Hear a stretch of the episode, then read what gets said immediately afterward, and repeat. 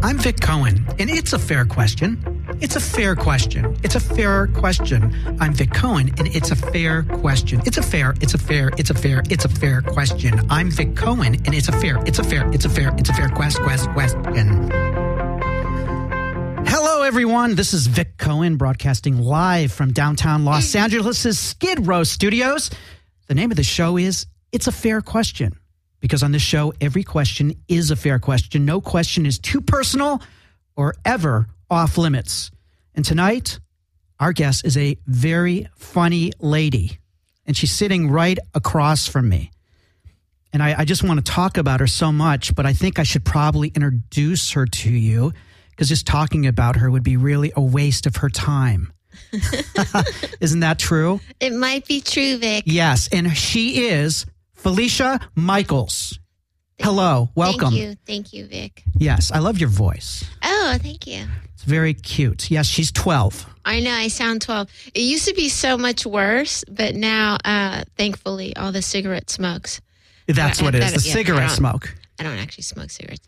But uh, no, but it's a lot lower. It used to be really high. It was very, very annoying. Oh, no. I think, Yeah. well, I think it's cute. And I heard your old, the old voice, and I thought that was cute too. It was pretty So- hyped up, yes. Very good. Now, Felicia Michaels is a great name. Thank you, Vic Cohen. Yes. Uh, Vic Cohen, a little, a little ethnic. I'm not sure if it's a great stage name. Oh, it's a perfect stage name. It fits me. Yes. I, am still not sure about the Vic. I'm working on it. I don't feel like a Vic. You are so a Vic. Really? Yes, you're such a Vic. I just don't. I feel like Vic should be so selling you're cars. being a Vic right now, so just stop it, all right? right. Well, uh, I understand that's your real name, right? Felicia Michaels. It is not my real name. Oh, Uh-huh. Wikipedia has been lying. It is not my real name. What's your real name? Bob? Um, Bob Michaels? No, actually, uh, uh, my first name is Felicitas, which is, uh, I know I don't look like a Felicitas. Oh, no, you do. Uh, No, I do not. Do you feel like one? I feel like one on the inside. But it's a family name, so uh, I actually grew up as Bobby. Uh, oh, my God. And I Yeah. said Bob, Yes, yeah, yeah. and I was right. yeah. Are you kidding? I'm so serious because when I w- was a baby and my and I had a brother who was 17 months older. It's such a boring story, but uh, they brought me home and he couldn't say Felicitas because why would a 17 month old be able to say that? So he would say it uh, instead of baby, he'd be like, "Oh, it's the Bobby." So that, then I was called Bobby until I was 18 and wanted to be sexy, and then I was like, "It's Felicia, everybody." But it really was Felicia legally. Felicita. Felici- it's Felicitas, yeah. Felicitas. Is that, It sounds Spanish. It's Latin for the happy one. Really? Are you that happy? I'm pretty darn happy generally. It's a lot of pressure. It is a lot of pressure. What's uh, Latin for the depressed one? That would be me. I don't know. What Yeah. would that be? I always feel like when you get a name and it's something very positive, Uh huh. there's that pressure to live up to it. Yeah, maybe. Like- maybe. I love the name Yale, but if my kid went to junior college, yeah, then you'd be embarrassed. I would be like, Yeah. not that I have any problem with uh, with junior. well, junior you college. could name your kid junior college, and then maybe he'd go to Yale, and I then like that. would be a bonus. That's a great Yeah, idea. yeah. This imaginary kid I've never had, Yes. or maybe we'll never. Do I you don't know. want kids? I would. Are you offering? You can have one of mine. I would. I've seen you. We've got two boys, I right? have two boys. Yeah, they're very yeah. cute. They're very cute. Yeah. I'll take. Um, I'll take them. you will? Yes. I don't think you're going to give them away that quick. I'm not going to give them away that quick because it was hard to get them because they're adopted, which is cool. Because Is that I, true? Yes, yes, they're adopted. Yeah. I didn't know that. Yeah, yeah. No, it's good because I'm divorced, so they don't look like the ex. That's funny. Such a true story. Well, they say the truth is the funniest. That's Yeah. true. Yeah. So if you'd like to give us a call here, the number is 800 893 9562. That's 800 893 9562. Um, Just to give you listeners, if you don't know who Felicia Michaels is, she is an award winning comic. She won the American Comedy Awards as the funniest female. Yes. That's that's a lot. years ago. Yeah, yes. that's a big deal, huh? It was at the time. It was fun. It was Yeah. exciting. Yeah. Well, that sounds really cool. And um, I love that you were on Star Search. You know what? I, sometimes there's this one guy that books me, and he always brings me up as a Star Search winner, and everyone is like, "What?" Because no one really remembers Star Search, but uh, it was a fantastic, uh, fun thing. Ed McMahon was was obviously the host, and uh, when you would go at that time, they they shot it on a, uh, I think it's a Nickelodeon building on Sunset now, across from CNN, right by CNN. yeah, there's like yeah, That's yeah. on Sunset Boulevard. and they used to shoot the Star Search there. And so they had everyone else in like this cafeteria sized dressing room, except the spokesmodels were right next to Ed McMahon, like on the other side, the nicer th- side of the theater. I always thought that was very suspicious. that there was some shenanigans going on. Yeah, yeah. But then, you know, it's Ed McMahon. You gotta, gotta like that he kind of did that. Yeah. Yeah. Well, let's. Um, what I'd love for to do right now is share a little clip from one of from your appearance on Star Search. Can we roll that? Here we go. For someone who is sensitive and caring, but those kind of guys already have boyfriends. It's an old clip. My boyfriend's, well, he's always mad at me. You know, like lately he says I've been watching too much TV. But I've been watching the news and they've been saying stuff about disease and stuff. And they said if you think you're with someone who's scummy or promiscuous, you should make them wear one of those things, you know? You know. So I asked my boyfriend to wear one because he's a musician and they're scummy. And he goes, well, when I wear one, I can't feel anything. Well, finally, we're even. You guys been great. My Um, why- God, you were shaking your head. That's crazy talk. Well, that was so many years ago. That was so many years ago. Right? Were you really dating a scummy musician? I did live when I was in 21 years old. I lived with this musician named Dan Geras. It was actually Dan Gerasi, but get it? Dan Geras. Dangerous. oh, Dan Geras. are you? Is that what you like? A bad boy? Uh, no, I don't necessarily like a bad boy, but uh, uh, yeah, he was he was in Beatlemania. That's what I remember about him. I do remember we moved in together, and then we smoked a joint, and then we played that uh, board game Risk, Uh huh. and we got to How the old was this guy? no, like he he was a little older than me. Yeah, no, no, I was the young one. He was like ten years older than me, and we were and we were going to play Risk, and I was explaining the game to him because he was a drummer. He wasn't that smart, and I was going to explain the game to him, and then I was like, and then we're going to take over this. You know, you, you try to get the other country or whatever, and he's like, can't we all just get along? And I just remember thinking to myself, I have made a colossal mistake. The night we moved in together, Oh, and uh, I've never told anyone that story. Well, how long did you guys live together? We lived together for about a year. Yeah. This is the thing that I find. Uh, this is what I like about my age. You know, I Uh-huh. play thirty-five to forty-six. So you're 52. yeah. No, no, no, no, no. But um, I never say my real age. But out here in Los Angeles, it's, a- it's never. I don't never. There's no upside. So I just give a range. right. You know, I play five two to Uh-huh. five eight. Right. but you're five one. I play one thirty to one fifty-eight. Uh huh. I am one seventy. Okay. No, no, no I'm not. that. I'm not. Uh, but what was I going to say? Oh, I forgot. Oh my God, too much caffeine. It just hit me. You drank a lot of caffeine. I know. What Yeah. was I saying before? About age. About you don't give a specific age. Oh no! What did I say right before that? I cannot remember. It will come back to me. But um, one other thing uh, I was really interested about with you and your career is that you were a Playboy model.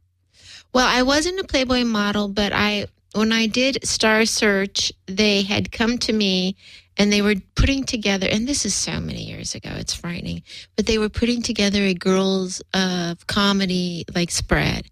But there wasn't at that time that many girl comics.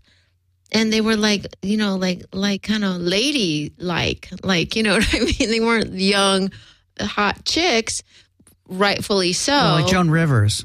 Yeah, it- I mean, Not- she was um, obviously then still pretty old, but uh, it just there wasn't a lot of girl comics, so they had got a couple of actresses that had tried to do comedy and a bunch of stuff, and then they asked me to do it, and I just thought to myself, why would I be one vagina amongst many? You know what I mean? Like if I was going to do it, I would do do me, and then about a year later they came, not maybe like six months later they came and they asked me to do it, and uh, and I was immediately like shit, yeah. You know, because when I was a little girl, my dad had tons of Playboys around, and I used to read them when I was a kid.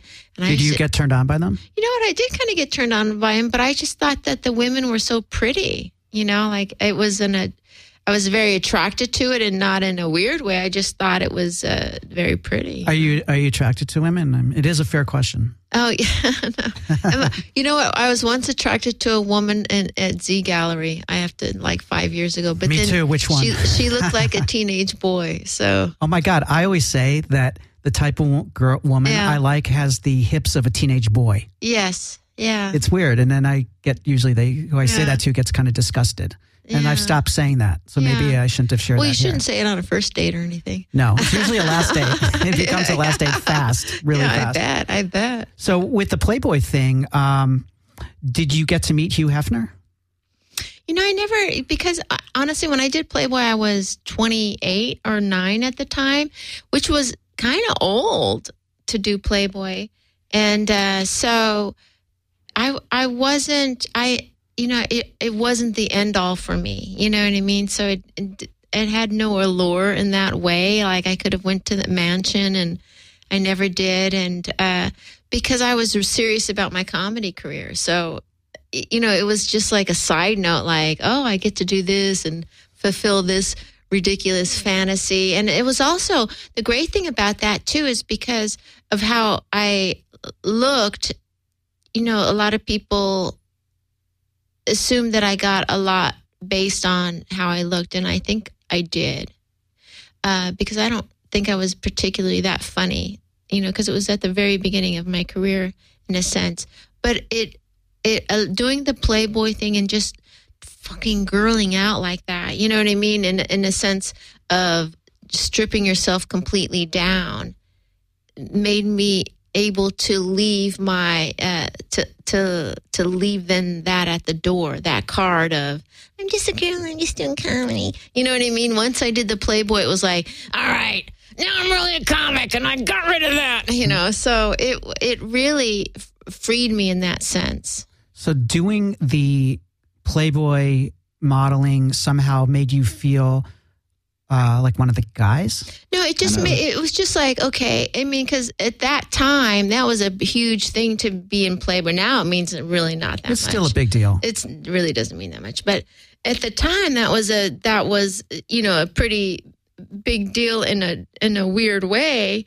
But it was just like you know I have girled out to the maximum, had my hair sprayed up to the maximum, sucked my gut in in front of the right light so it looks halfway decent, and someone who knew what they were doing with the camera took a great picture. Now I don't give a fuck if I wear a dress or high heels ever again, you know, on stage. And now I can put that false pretense of what I perceive as myself as a woman. I can make that now it doesn't matter anymore because I, you know, did it to the uh, umpteenth degree. I sold it out. I went and signed the magazines when I did the clubs. Like I, I went, you know, it helped me sell numbers and I did my thing. And then it was like, whew, now I can put the girl to the side and I can really focus on truly learning how to be funny. Well, I remember that uh, reading that you and hearing it in your comedy that you started out really with a dumb blonde type persona, and you write that in your bio uh, from the Laugh Factory bio, or they wrote it for you. I don't know who wrote it. right. it. That's but, a very, yeah, it's an old bio. but the Well, idea there was a yeah, yeah. change in character in now then being more of a um, I don't know like body, but saucy kind of talking about sex more. freely. Well, I mean, at the time, I was one of the youngest women comics at the time for a long time. I mean, because there were weren't that many comedians, and uh, and I started at the comedy store. When you start doing comedy, when you're 20 years old, 21 years old, I wasn't educated. I didn't go to college, and you're at the comedy store as a regular. You know. Uh, you, you you don't have anything else in common with the audience who the average age is you know 25 to 36 let's just say i don't know if that's correct but i'm going to I just think guess that. thirty-seven. yeah okay jerk Yeah. anyway but let's just say that and you're 20 21 years old you you, really don't have a lot of life experience uh, to draw upon and, and i wasn't a political comic uh, i'm more that now and not even that much but compared to then So it was that was the one common denominator I had that I could talk to the audience. And I was at the club with the most renegade comedians there were. I mean, Kinison was. I was just you know, thinking of him when you said that. yeah, you know, like it, you know, I had to go up after Paul Mooney. You know what I mean? Like I was 20 years old or 21 years old, so it's uh, you, you had I had to learn quick, and I had to get big laughs quick, and I had to identify with something in the crowd. You know, and it was at a time when there were very few women. You know, this is like I started at the comedy store in 1986. I mean, there were no, there were there were a handful of them, and they weren't really real go on the road type comedians. They were just you know actresses that were doing it. There were a couple uh, at that time, but not that many. You know, it it, I, it was a, a different thing. The um, and I was just thinking that the the women who were doing it then probably didn't really look like women. They look more like the men. The generally speak, No, it it was just different. It was just different, you know. And then after me, like three or four years after me, or even five, that's when Sarah Silverman came and a bunch of people like that. And then it really changed. It really changed. But it was hard in the beginning because, it, you know, it was confusing to people. because what you were so young. because a I was so and- young, and because of my voice, and because you know I talked about you know, blowjobs all the time. You know what I mean? Like people were just like, "What is that?" And then it's so funny because. I, when I, I took uh, when my kids came, I took uh, eight years off doing comedy, and then I got back into it when I got divorced. And uh, I was at some gig in like West Hollywood, like just getting back into it. And this girl with comic came up. She's like, "Oh my god, I, I you know I know who you are, and and you really like uh you know uh changed it for women in comedy, like what we could talk about." And then she went on stage and she did the filthiest material that wasn't even material that was so disgusting that didn't even have a point that didn't even have a punchline You inspired that. and I was, yeah, I, I literally was like, oh my God. And I inspired, and this is my fucking fault. You know what I mean? like, oh my God. Yeah. Jeez. And and who is that comic today? I don't even remember her name, but I just remember thinking, oh my God, you know? Well, it's um, so being a, an attractive woman had its pluses and its minuses. Yeah, yeah. People, you know, and, and that time people would always say, uh, is it harder doing comedy when you're a woman? And, and the, but my answer still stands. No, it's just hard doing comedy. Mhm. You know, it's hard. But I do, I do think that there are a lot of men who kind of, particularly male comics, who have this like kind of thing up their ass about female comics. That's I don't get it because I think funny is funny. It doesn't matter who the person is. Yeah. Did you ever experience that? Not, you know, uh, there have been times like when I started back at doing comedy about three years ago. And I, and eight years is a long time to step away from comedy. I mean, no one really remembered.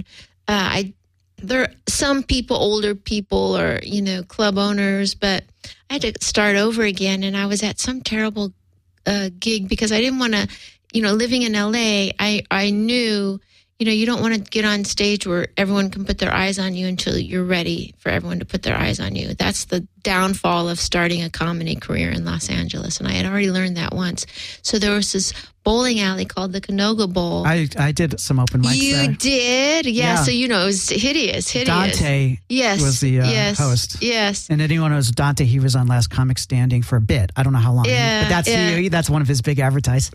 right. No, good for him. And yeah, and uh, and so he was like, "Yeah, you should come down and do the Canoga Bowl." And uh, and he was very gracious to me and very kind. And and I remember one time we walked in together, and there was a bunch of guy comics. And you know how when guy comics are around a table and they're holding court, and I remember always those tables, the little yes, circular tables. Yes, in the back, right? And and like usually when when men male comics hold court, there's one that's in charge, and everyone kind of is like, oh, he's the one, right? Because he's the funniest one in the room. And uh, and Dante was like, hey, everyone, this is Felicia, and Felicia, uh, you know, uh, had a one star search in an American Comedy Award. You know, a few years ago, and she knew Hedberg and w- worked on one of his like his film or whatever. And and then this uh, guy says, uh, you know, I don't understand why everyone loved Hedberg. They think he's a god and he's nothing. And I was like, what? And I go, well, who are your gods? And then uh, other comics started throwing out names like of you know of, of other famous comics from the past. And then someone said Lenny Bruce, and he was like, Lenny fucking Bruce, he's so overrated. And then I was smoking a cigarette sitting at this table now, and Dante was there, and there's like five or six guys. And then I go, Well, you know, now that you've said that, I'm going to have to call bullshit and call everything you say into question because you really don't know what you're talking about. And he stands up and he gets really angry and and he's like, Look, you fucking whore, right? And I know you, you don't really like cussing, so I'm sorry. No, no, And, no. uh, it was the word look that bothered me. Yeah.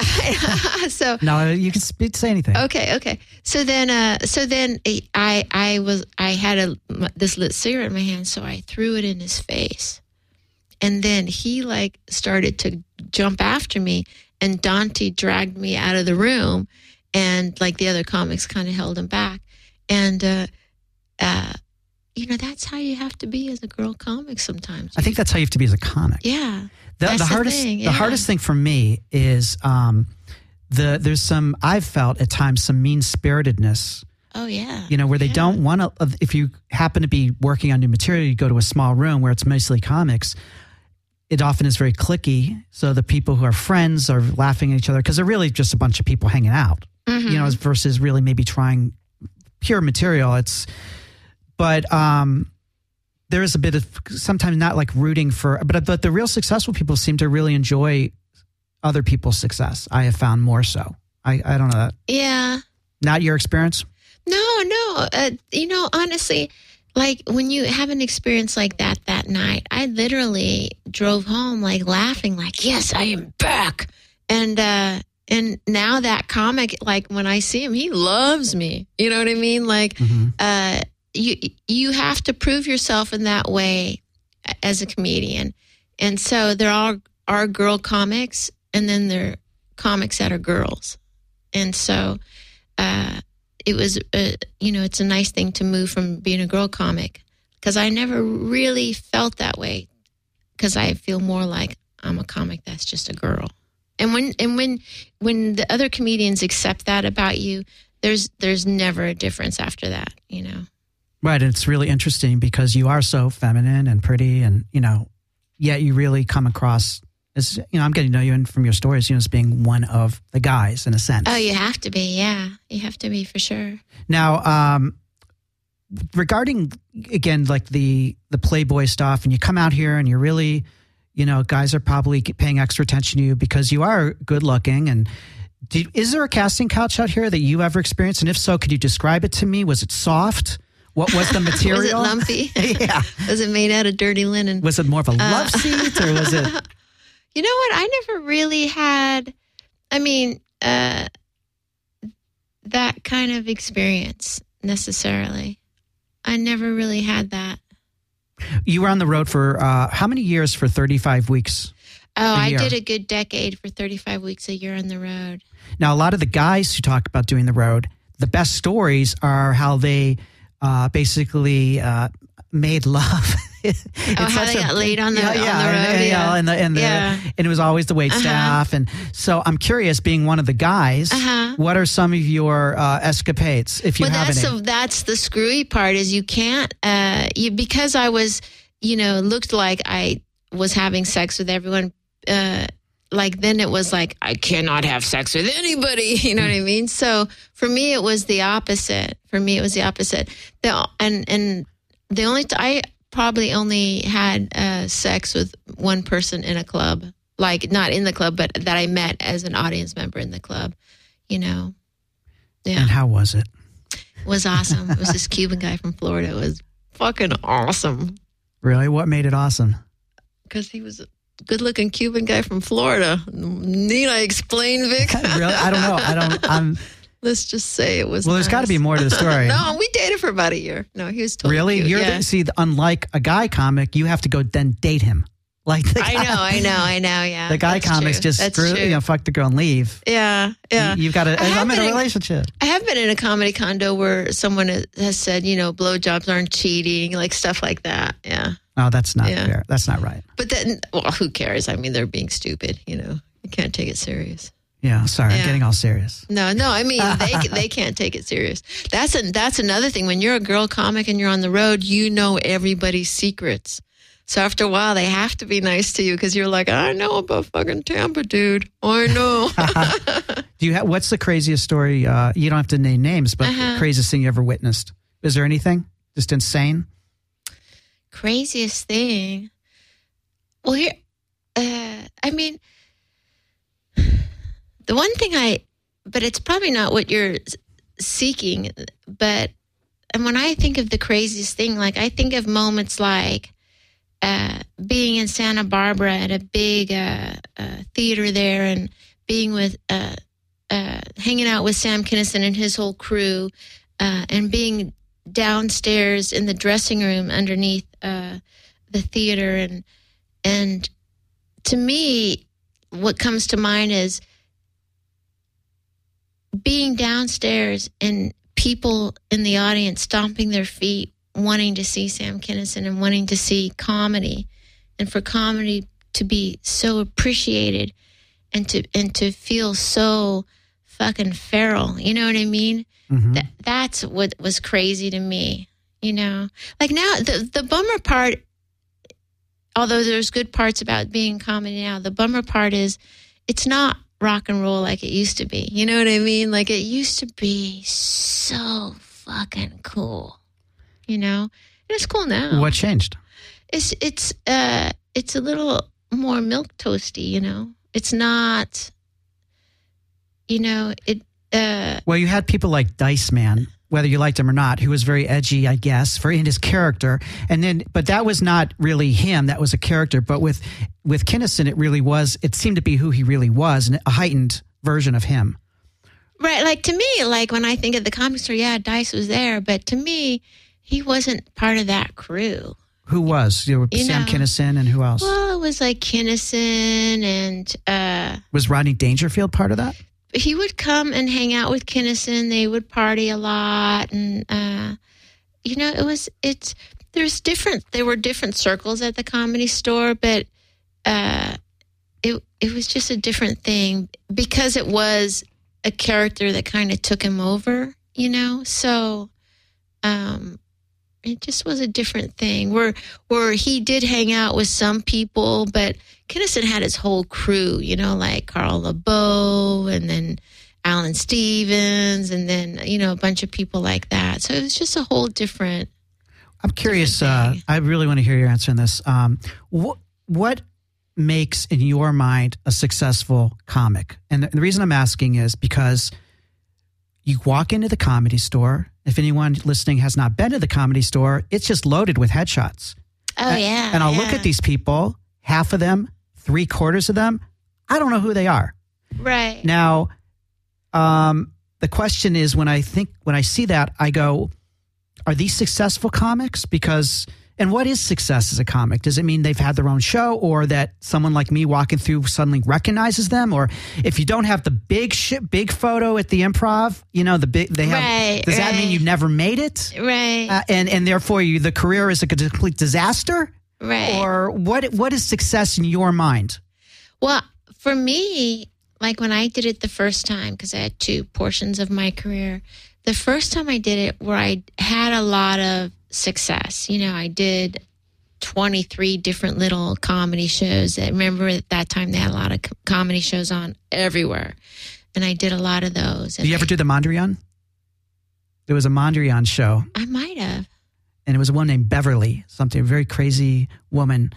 But go on, Anyway, yeah. But like on, they did a lot of Comedy Central stuff, a lot of MTV half hour comedy hour. Like remember there was a ton of shows like that. So I did a lot of that, and I did a lot of traveling, and I did you know, and one Star Search, and I had five TV deals at one time, and uh, back to back to back to back.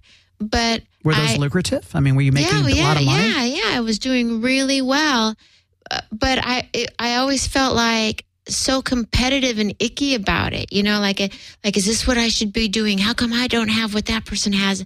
You know, maybe because I'm not really a comic and blah blah blah blah blah. Uh, do you ever get the question? "Uh, Maybe I'm really not that funny, or I'm, Oh I'm yeah, totally. yeah, Uh, uh, and yes, of course, yeah. And I think and, we all do, And like, uh, you know, your comedy goes in and out of uh, flavor. You know, your the, the flavor of what people want it changes constantly, and and now uh, in a weird way, I feel more in, uh, in favor or flavor now. You know what I mean? Because now, like then I doubted myself so much, and now it's like, fuck it, this is what I'm doing, and uh, so I feel more successful now because there's no other question that I'm going to be doing something else. I mean, I'm, you know, I mean, there might be variety to what I'm doing or in a slightly different direction, but it's all based on comedy. Where before it was like, should I quit and just get a regular job? Like, this is ridiculous. Even And- with the success with the shows uh, and the yeah, deals. yeah, yeah. Well- because you're so young and you feel competitive, and then you know people that have been doing it less time than you uh, get uh,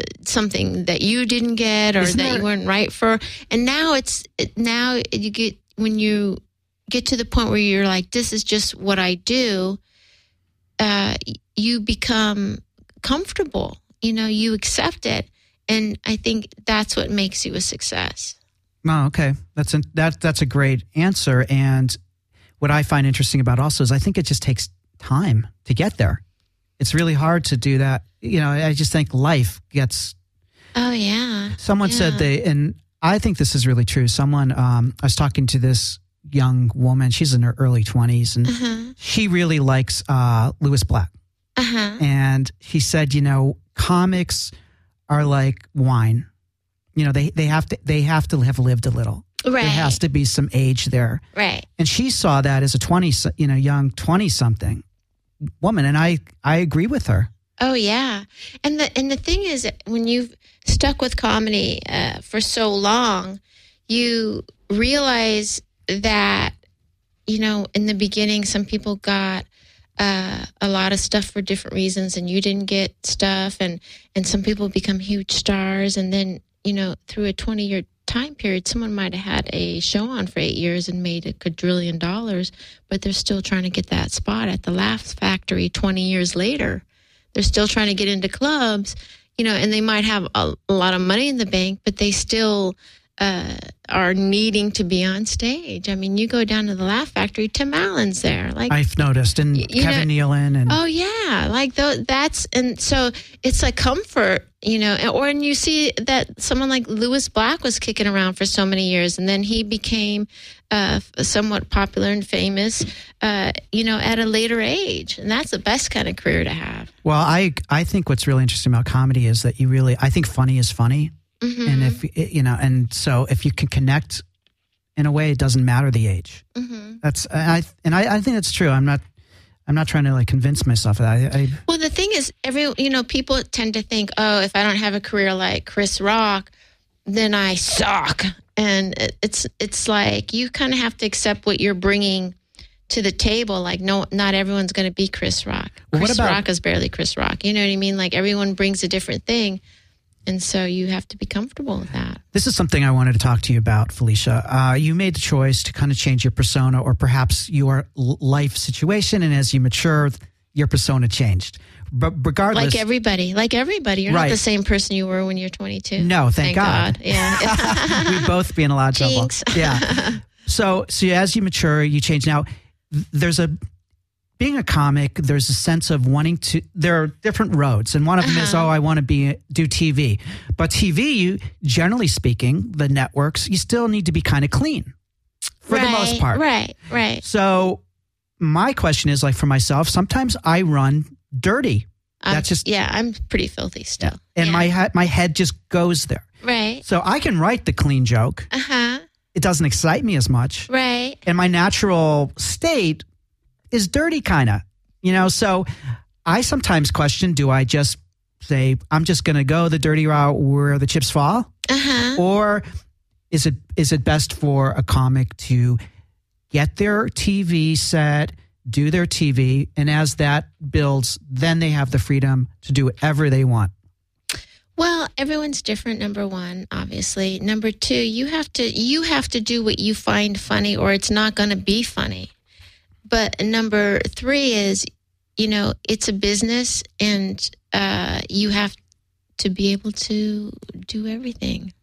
so you have a clean set Oh yeah, you have clean stuff, and you, you know I don't have as much clean stuff as the dirty stuff because the dirty stuff is what I find fun. It's just my taste and humor. Well, but you have to still manage a clean set. You know, I mean there there was time like when I uh, started getting back into comedy, and uh, Jamie at the Laugh Factory was doing like a. a he sometimes does these. sorry to interrupt, but Uh-huh. Jamie is Jamie Mas- Masa- Masada, he's, the, owner, of the Laugh Factory. and he's a legend out here as one of Yeah, yeah, and he Okay. does cool stuff. He does some cool stuff, and he was doing a, a like he'll call you up and and he'll say we're doing a a marathon for like a hospital thing, and we're gonna we're gonna videotape it live, and people are gonna see it at the hospital. And then you get there, and he's like, yeah, it's for the children's ward, and it's like Jamie, you know, and he's like, yeah, do forty minutes. I don't have forty clean Oh. minutes for children. And then he looked at me and I was like kind of freaking out. He was like, You've been in this business how long and you don't have 40 clean minutes for children? And on one hand, you want to just be like, Hey, fuck you, Jamie. But on the other hand, you know what, my man, you are absolutely right. I should have I should have 40 clean minutes for children. You're absolutely right. And the when he said that to me, it really changed how I thought about it because it, nowadays you have to be able to do all of it. You don't have to be a rock star at all of it, but you have to be somewhat competent, you know, or maybe not dirty, but have such rocking clean material that you could follow any filthy comic and it wouldn't matter. No, I think you are so right. And you know what I heard in your answer that really resonates with me. This is about being professional. Oh yeah. It's not Yeah. about what one as a comic may like to do. Yeah. It's about. It's like anyone. If a, someone's a lawyer, they know the law. Right. I mean, right. they may not like a certain part of the law, but they know because they have to know. Right. I mean, it's not even a question. yeah. And I think a great comic, if one's truly a great, can do it all in that sense. Yes. I don't know if this ever crosses your mind, but sometimes I'll look at a certain type of comedy and I'll be like, oh, I could never, that's just not me. That's not the kind of comedy I do. And therefore, I'll be like, I'll question maybe my comedy overall. Like, and, and what amazes me is I look at comedy and I've answered that by like in sports, you can be a great NBA player, but you'd be horrible in football. Right. So you can be a great athlete. And I think a comedy is like that. There's so many different types of comedy that I, I think of it like a basketball team. Like uh, it's basketball, but someone's better at being a forward. Someone's better at being a center. Someone, you know what I mean? Right, Someone's better at running, you know, uh, rebounding the ball. That's an also, that's also a really good way of looking Yeah, at it. Yeah. Um, I wanted to talk to you. Uh, you know, you said you're in one minute. I don't know if this is even possible Uh-huh. because this is what I couldn't get from your story researching you. Uh huh. I want you in a minute hmm In one minute. because any longer it would probably get bogged down. Just the highlights: Army brat traveling around, how the, the comedy, How I got into track. comedy. getting to today. You sitting here in this chair, Okay. Uh, starting now. I my father was in the army. I was born on the day John F. Kennedy died, and we traveled all around. He went to Vietnam.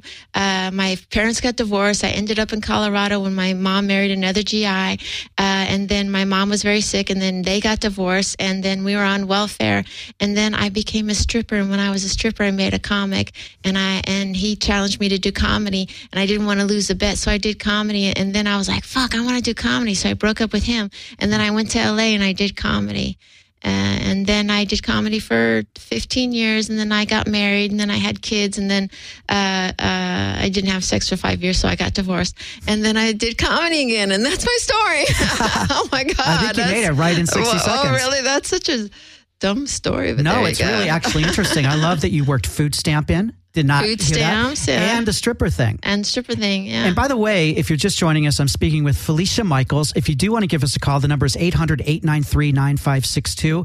800 893 9562. And I'm Vic Cohen. This is Vic Cohen's It's a Fair Question. And speaking of It's a Fair Question, um, I wanted to know you talked about being a Playboy model. What kind of money did that pay? Oh, it. Uh, well, I don't think of it as being a Playboy model. I think of I it, do. Oh, I don't, because that that to me, the the Playboy model is someone who was like Miss December, who you know. You're Miss Everything. Uh, oh, you are so full of it. I no, am. I got I am. I got twenty five thousand dollars. wasn't a lot of money That's a lot. to me. It was you know I just In- won Star Search, so I was like. It was the 90s. What did you Yeah. win on Star Search? A 100? hundred thousand. Yeah, Wow, if you just waited a few decades, it could be like half a million or something. I know, I know. Have you ever thought about doing a reality show like that? Of like Anything like America's Got Talent? America's Oh, I Got did. Talent. When or- I first got back into it, I did Last Comic Standing, but I on- I I only made it past one round. I auditioned. Not auditioned. even a good round. Yeah. Okay, well, looks like we've got a caller. Uh, we've got a caller here. Go ahead. Who is this? How you doing? Is that Vic? Yes. Hello. Who is this? How you doing, Vic? My name's Bart. Hey, Bart. Thanks for calling. How are you tonight? I'm great, man. Great show. Um, Thank you. I wanted to ask Felicia if she had ever taken pictures of naked women before. Oh, that's interesting because Felicia is, is a Yeah. photographer. Yeah. I have. And is there? Are you looking to get copies of them, Bart? Or No, after just you know, I'm listening to the show and I hear you talking about uh, Playboy, and then I figured, you know, usually people, you know, you never know. Right. You like Um, taking pictures with other people. Well, I when I stopped doing comedy, I uh, did photography very seriously for a long time, and I actually uh, am working on a book because I did a book of uh, photography on comedians called uh, A Comic's Eye, and it's a black and white uh, backstage look at uh, the whole process of comedy. But I, I mean, I have photographed naked women, but it wasn't in a in a sexual way at all, like that. So. well, thank you for the call, Bart. That was a good All right, question. it was kind of out there. Great No, I- it was Keep an interesting question. work, buddy. Hey, I appreciate the call. Thank you. Keep listening. right, bud. Great. Later. Thanks, Bart. You know, you had mentioned Felicia about uh, you. You slipped in in your story about five years of no sex during a marriage. Oh yeah, yeah. What was that about? Why? Why? Just uh, you not know, even with yourself? not even with myself. No, Well, I'm not. found- A, I'm not. No, I know. I'm not a big masturbator. Really? So, Why yeah. that? We got to change that. I know. I like how I'm involved suddenly. No, I. Uh, you find yourself never boring? My thing. No, boring. Yeah, I mean, you, you don't turn yourself on enough to masturbate. Well, I. You know, I. I'm. Uh. No, I'm not a big masturbator. You know, I'll do it, but it's just like. It's Really? It's just it's just taking care of Yeah. business. just taking care of business. right. But I can bring it, Vic, the other way around. No, I'm totally kidding. yeah. Uh, but uh, no, I, I don't even own a vibrator. I, I never used a vibrator on myself. I think vibrators are wrong, you know, because they. I read the longer you use one, the less sensitive you become down there. So like one day you're at home using the vibrator, the next day at the hardware store using the paint shaker. There's a joke. right where you there. know. I know. Yeah. And actually, I had a clip with that, but I'm not. going to. Oh, no, you can't play it, right? Ah, but I love that Yeah, joke. yeah. It's really funny. It's like the do you what what is your style in writing? Because mine is, um, I heard this years ago, and I just love it. And the idea is to use the truth when writing. I try and keep this in mind, especially with stories. Uh-huh. Use the truth as a springboard, not as an anchor. Because a lot of comics, when they're writing jokes, stories, get very married to the truth. And I, I think it's very helpful Right. to use it as a springboard Uh-huh. but not as an anchor where I'm too married to every little detail.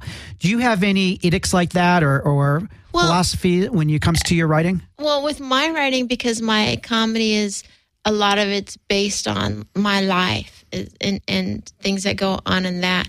So I I do like the truth springboards it, but then when it springboards it, and then you get kind of lost while you're in the air, like kind of figuring out how to how to uh, full circle the joke. Then I I f- find it is just r- kind of better if you just stay a little married to the truth. Okay. know- you if know you what I can't mean? tie it up, Yeah. then go back to the Like truth. sometimes you you think, oh, I'm going to write a joke about this, and then you are researching all this shit, and then you get to this point where you're like, uh, why don't I just write the truth? you know, and then that's what's funnier. you Right. know? So Yeah, I mean the truth is, um, for me, what also I like about it is that it's an it's a uh, part of who I am, is my story, Yes. Yes. yes. and you know where I think that one of the beauty of comedy, part of the beauty of comedy is that each comic uh, brings out their own life in them as who they are as a soul and a human being, and Yeah, but there are some people like when you were saying that, like Bill Maher. Like, what do you really know about Bill Maher? Well, there's different. There are different types. This kind of comedy I do, and I, Right, yeah, I tend yeah. to gravitate towards. Yeah, yeah, yeah. I mean, when I see Bill Maher and hear him, I mean, I think he's very talented. I think that um, he's angry. That's a sense I get. Right. I don't know if that's to true me, or not. it's always like I'm always so like uh, impressed by people who can do comedy and not talk about themselves. and I'm and I'm kind of the opposite because I think that it's easier to do jokes about anything in the world, but it's harder to be vulnerable. Not that it's hard for me, but for many. Uh-huh. And so, but I, I think it's all, if you can connect either way, it's great. Yeah, You know, I yeah. mean, th- there isn't one that's necessarily better than the other. Right. Now you're single. And Mm-hmm. uh, what kind of man are you looking for? And how is how is single? How long you been single? I've been single five years. Okay, so you had no sex for five years, and you've been Yes. Fucking like an animal for f- I'm not saying that, but you ain't wrong. three times today in this in this studio. Uh, what's what's it been like, and what were the surprises being a single woman in Los Angeles? Um, well, you know, I'm no spring chicken, but uh, the surprise is uh, how active I am. You know, Sexually, Not, I'm not just talking about sexual, just dating. You know, that if you're still interested in uh, having an adventure, it's certainly one can be found. yeah. so you're enjoying it. I am enjoying it. You know, I have kids, and uh, I was actually having uh, uh, it was my son's birthday yesterday, and I went to dinner and the, uh, with some of his friends and a father, and who's a, a good friend of mine now, and who's also single, and we were Wait, the father. the father of one of my son's friends, and he's a Okay. single fella, and he is uh, quite successful and cute, and uh, we're just friends. not the kid, the father. The father. Just to be very clear. the father. I think people could understand yeah, I that. know. I know. And uh, I and so so. he was talking about how uh, you know it's hard to go out with women for him because women his age want to have kids and want to tie him up, or he just wants to focus on his kid. And I said, yeah, you know, when uh, for me. Uh, I I enjoy going out, but people think that you want to get married as a woman, and for me, I just want to I want to enjoy myself, but I I just want my kids to get out of the house. You know, like I I don't uh, look for getting married. You know, Ever? no, I I don't. Maybe not. Maybe not. Yeah. Now, since your comedy is is sometimes very honest and a bit dirty, uh, how do you keep your? How old are your kids? Your boys? Uh, they're now twelve and thirteen. so how do you keep them away from your comedy? Well, I'm lucky because they go to a school where uh, quite a bit of uh, people are either comedy writers. There's a few comedians that the parents and uh, and uh, there's it's some actors and uh, so I when I got back into comedy, I actually sat them down and I said. Uh, and their father is an entertainment manager of comedians, so they have been around comedy and everybody. They have been around everybody, and uh, sometimes it sucks. Like they went through a huge Gabriel Iglesias phase, and Gabriel Iglesias this and Gabriel Iglesias that, and I love Gabriel Iglesias, but you don't want your kid to be on you about it all the time. You Yeah. know? and uh, so they're pretty knowledgeable about comedy. But when I started back to comedy and it was getting pretty serious again, I sat them down and I said to them, you know, uh, because I'm a woman and what I say is very questionable, uh, you're going to have a lot of people, if they hear it, come up to you and make fun of you and say uh, that maybe I'm a naughty person for saying those things. But I want you to understand if I was a man and I was saying these things, your friends would come up to you and they'd be doing, they'd say, "Yeah, that's cool," and they'd shake your hands. Or if I was an actress and I was acting out the words, you know, that I wrote, uh, or uh, or if an actress was acting out what I wrote, they would say, "Oh, it's good actress." But because you're coming up with it, you're writing it and performing it, they think that's part of your uh, character hmm it's a small part of my character, but it's not all of me. And so uh, just know that that's going to happen. You know, Did it or has it happened? Not so far yet. And kids are, you know, aren't tame like how we were in a sense. They, they see a lot of stuff, you know? Like I, I used to worry a lot about the Playboy thing. What would they think when they found out the Playboy thing? And when I got back into comedy about three years ago, I worked a club and I walked into the club and someone made a huge poster and was like from Playboy and the Playboy is so fucking long ago. And I was like, oh, how embarrassing. But I did roll that poster up at the end of the week. And, and I, and hanged and because it was hung it- quite a lovely poster. and then I hid it in my cl- uh, my office, and I was having a family barbecue, and my little one, you always have one kid that wants to sneak into everything. He found it, and in the middle of the family barbecue, he came up to me and he's like, "Mom, were you in Playboy?" And I was literally like carrying the meat to the the barbecue, and I was like, "Ugh," and he's like, and I go, "Yes, I, I was in Playboy," and he goes, then he goes, "Weren't the most beautiful women in the world in Playboy?" And I just kind of stood there, and I was like, some people say that, yes. and then he goes to high five me and he's like, cool. And he ran off. So for 10 years, I thought, oh my God, how am I going to tell my children? When the fact is, like, it's all changed, you know? Like, Right. when I did it, yeah, little kids would have been like, oh, but now little kids are like, it's so tame compared to what they are constantly uh, being thrown at, you know? Right. No, that's great. Now, when um, hold on a second. Oh, I don't know. Our our board operator suddenly looked like she was walking in. No. Okay. Um, listening to your life story, you know, there is this the Playboy thing, then the, the stripper part of your Uh-huh. life, and there's this, let's say, like a, a sexual energy. About is there something? Um, where does that come from? I mean, were you um, like really sexual as a kid, or is it just? Do you ever think about that, or is it? Is there something that happened like that makes that created that persona? Right, right. Was there energy in the house growing up, or like a sexual energy, or Are you asking if I was molested? I'm asking if you'd wanna- like to be. uh, you know, uh, Okay, let's go there. Were you molested? n- no. A lot of Uh, strippers were. It's not. A, it is a fair question. Yeah, my grandpa did try to touch me once uh, next to the swamp cooler in the hallway of his trailer, but I ran away, and I was the, the youngest cousin, so my other, co- my older cousins didn't fare so well. I, I don't was know why I'm able to run away. no, I know I was able, but I, but I remember being next to the swamp cooler as he tried to touch me, and I oh my away. God. But no, uh, this, uh, I think I like I was one of the last of my girlfriends that lost my virginity. But I think uh, when I started doing the stripping, it was such a lifesaver to myself and to my mother that uh, Because they needed the money.